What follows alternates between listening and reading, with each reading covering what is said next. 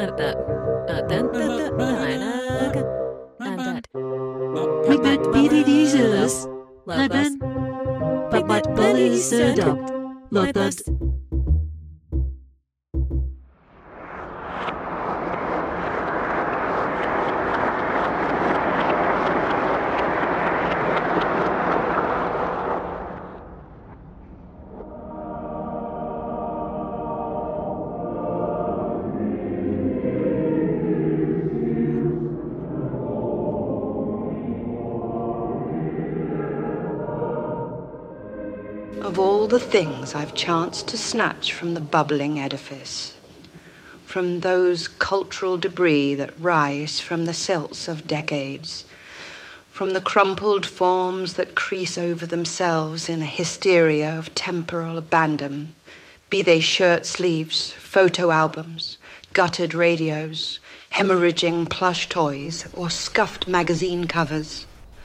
Of all these and more, this most recent piece of swag has folded me deepest into its tomb of intrigue. I'm caught like a glimmer on its dust jacket. Unraveling Temporal Elasticity Syndrome by Annie Mitchell. Its cover flaps like some appendage of a needy pet as a chill breeze ripples through the tent. I'm trying to light the gas stove I live on the Plumstead Ridgeway under the North Circular in a pop-up tent issued, like the gas stove, as part of a crisis survival pack. I had studied temporal elasticity syndrome fervently in my early 20s at the time of its inception, when TES was a truly fertile field of study. The research labs back then were my second home, sometimes my first. But now the first is this nylon sack under the bridge.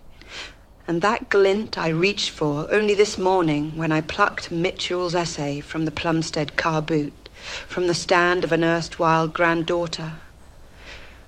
That glint still glimmers on the cover in the flicker of the gas flame as I reach for my earmarked page I'm sure it's been nearly four decades since her first philosophical musings were published, wrapped in the scholarly garb of statistical data, in which Annie Mitchell brought to the world's attention this phenomenon that quite literally pulls individuals back into their past, leaving something she described as an ontological husk in the present. Though I don't need to explain this to you.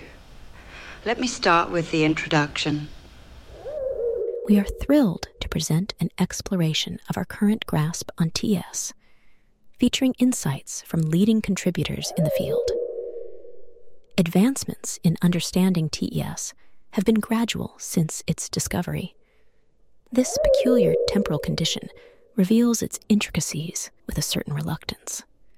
However, we are witnessing a genuine acceleration in various aspects of TES research where novel insights and concepts continue to emerge and converge, enriching and emboldening our understanding.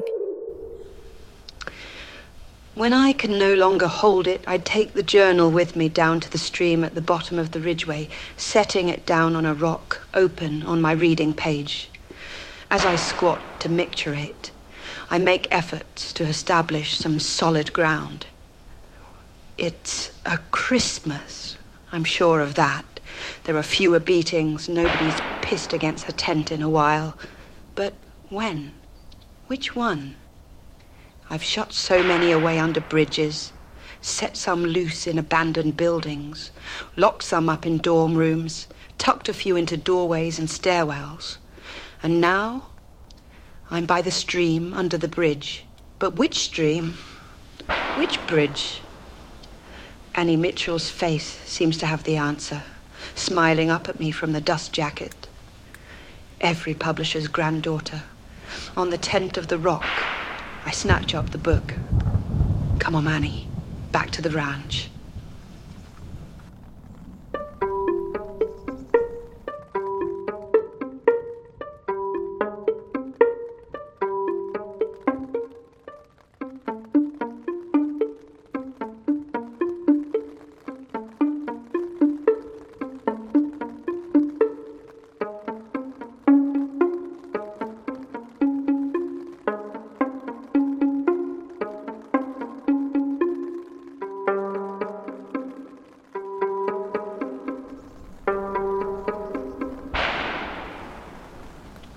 Back of the tent, in the last gasps of heat from the gas canister, my eyes start to skip and jump between paragraphs, my attention doubling back and stumbling forwards. A mental fog that might normally be dispelled with a few blinks before shaking myself back to the present has now caught, snagged, and stretched me all the way back to another present. Juddering my head from side to side, back and forth, as my vision starts to focus again, I'm drawn to the abstract from one of the accompanying articles I'd just skimmed. Temporal elasticity syndrome, TES, presents a pervasive and intricate manifestation characterized by the gradual extension of temporal strings, concomitant with instances of retrograde recall to past moments. While initially perceived as a benign occurrence, contemporary understanding acknowledges that a considerable subset of individuals may become compelled to involuntarily revisit and relive past experiences. This study delves into the multifaceted nature of TES, shedding light on its phenomenological intricacies and highlighting the potential for its evolution into a compelling force driving individuals to revisit their personal temporal landscapes.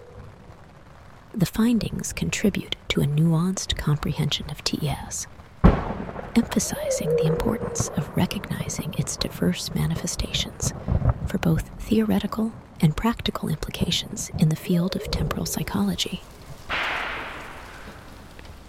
The print and page softens as though sinking through pores in the tiling.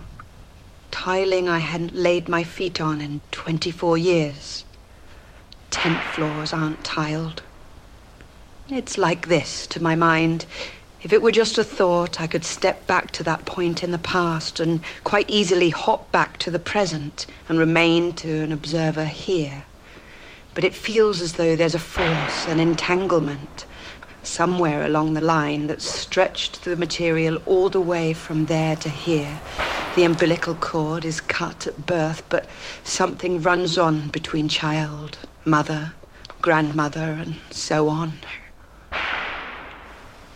I'm the seven year old me, contracted to the mind of me now, or my me now self expanded to the size of a seven year old, a grandmother of sorts but whatever constitutes me at any time, it's this fact that back in the tiled world, our Christmases were comatose, churches were shuttered, and granddaughters were swept up by Soviet submarine commanders.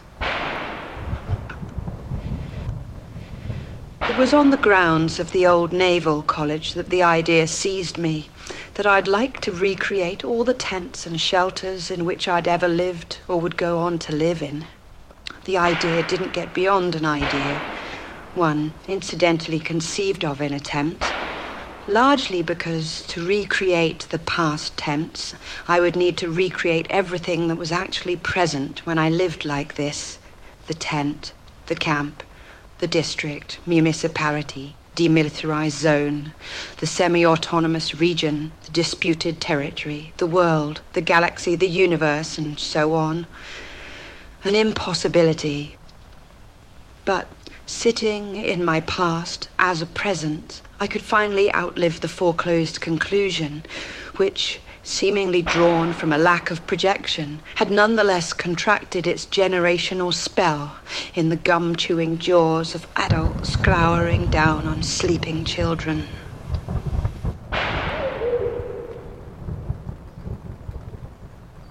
For those entangled in significant temporal stretches, the initial belief that TES was a benign condition marked by self resolving temporal leaps has given way to the realization that, in many cases, it is a slowly progressive phenomenon. Given its prevalence, it stands as a significant contributor to recurrent journeys into the past. Ongoing efforts involve extensive studies of large participant cohorts aimed at refining prognostic insights for individual cases. Noteworthy contributions include the comprehensive research by Emily Reynolds and collaborators, summarizing their findings alongside the work of others and individuals grappling with TES. So, as with so much, the reality is, how to put it, markedly more vivid. The present is so thick, so touchable, and the past so vaporous.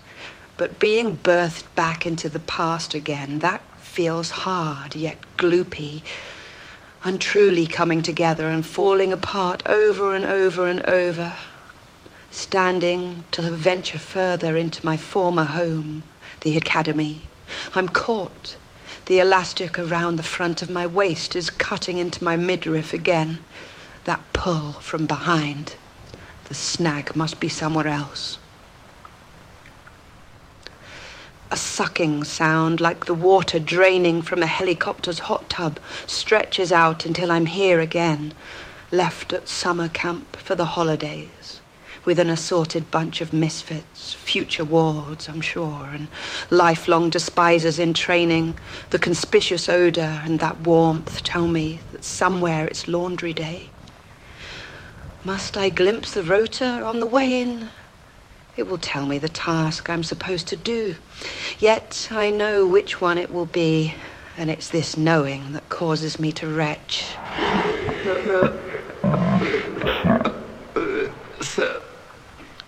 It's the retching that snaps me back to my tent in the present.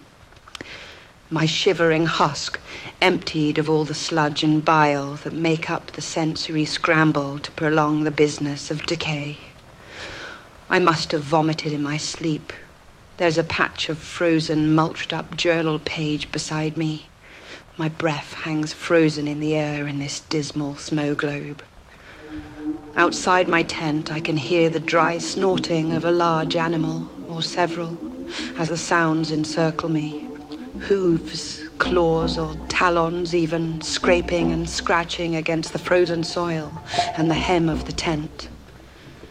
I hear the crack of a whip in the distance. It won't be long now. I reach for the zip to let them in.